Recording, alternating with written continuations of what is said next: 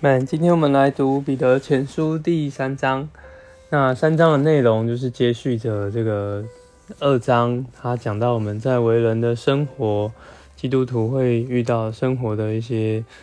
这个关系上的事，以及受苦的事。那从三章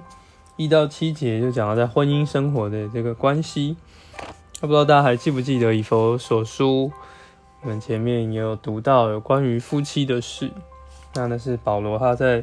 提到关于夫妻，讲到丈夫要为教会舍了自己，要这样的能够爱妻子，就如同基督爱教会。我们现在诶再来看看彼得他怎么来提到在婚姻生活中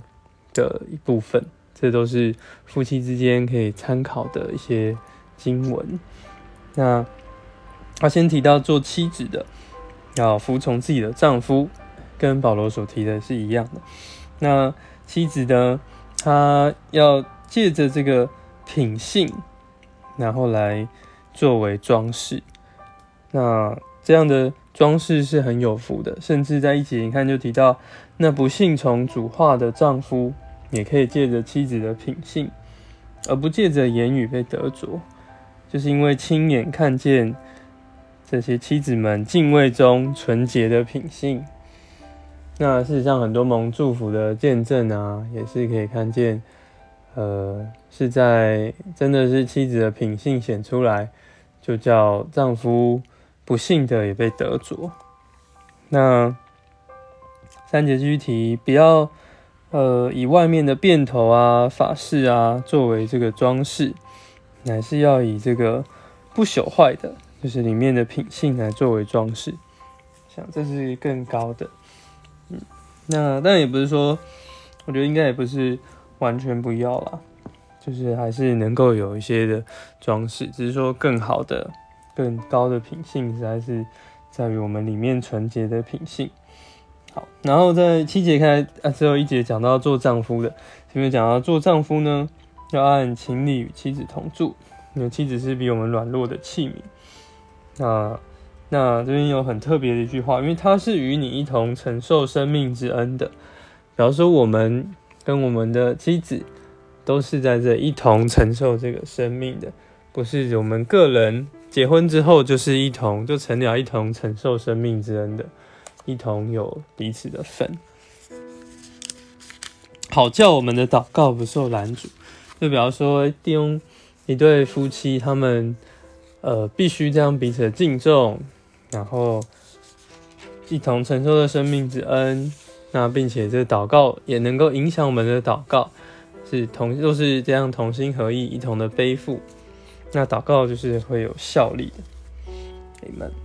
好，那再开始呢，从八八三章八节到十三节讲到一般的生活，这生活也是很提醒我们。我觉得做我们的一些生活的操练啊，像八节讲到，我们众人要心思一致，同情体恤，弟兄相爱，心存廉耻，心思卑微，不以恶报恶，或以怒骂还怒骂，倒要祝福，因为我们是为此蒙召，好叫我们承受福分。看见，其实这也是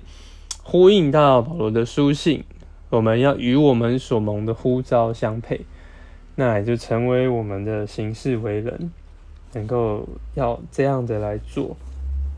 那那在十三节开始就提到，呃，我们若是热心行善，有谁苦害你们？那当然这是一般的情形。所以在十四节呢，彼得就提到，你们就是因应因义受害也是有福的。如果是因一些对的事情我们去做，可是受害，那也是有福的。那。比较多可能是这种情，呃，也常有这种的情况。有时候我们做一些好的事情，也让别人也祝福；有时候我们做一些好事情是会受到拦阻、攻击的。但保呃彼得在这边就鼓励我们，也不要害怕。十六节讲要带着温柔和敬畏，存着无愧的良心，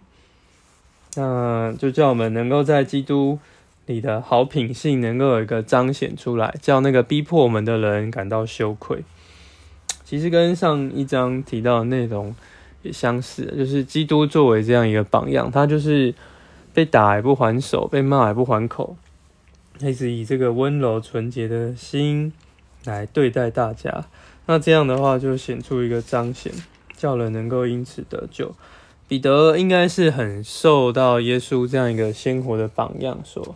提醒，所以在他的书信里面，我们就常常看见这个基督这样一个甜美的榜样。保罗是没有看见这样的生活，但是彼得是亲自跟着耶稣，所以这样的榜样也深深的印在他的书信中。是成为我们的榜样。那我们再用最后用这个八节一同来祷告，说啊，感谢你，叫我们能够在生活里面，够与弟兄姊妹心思一致，同情体恤，彼此相爱，叫我们不要偏离，在这许多危难逼迫的环境之中，能够显出一个。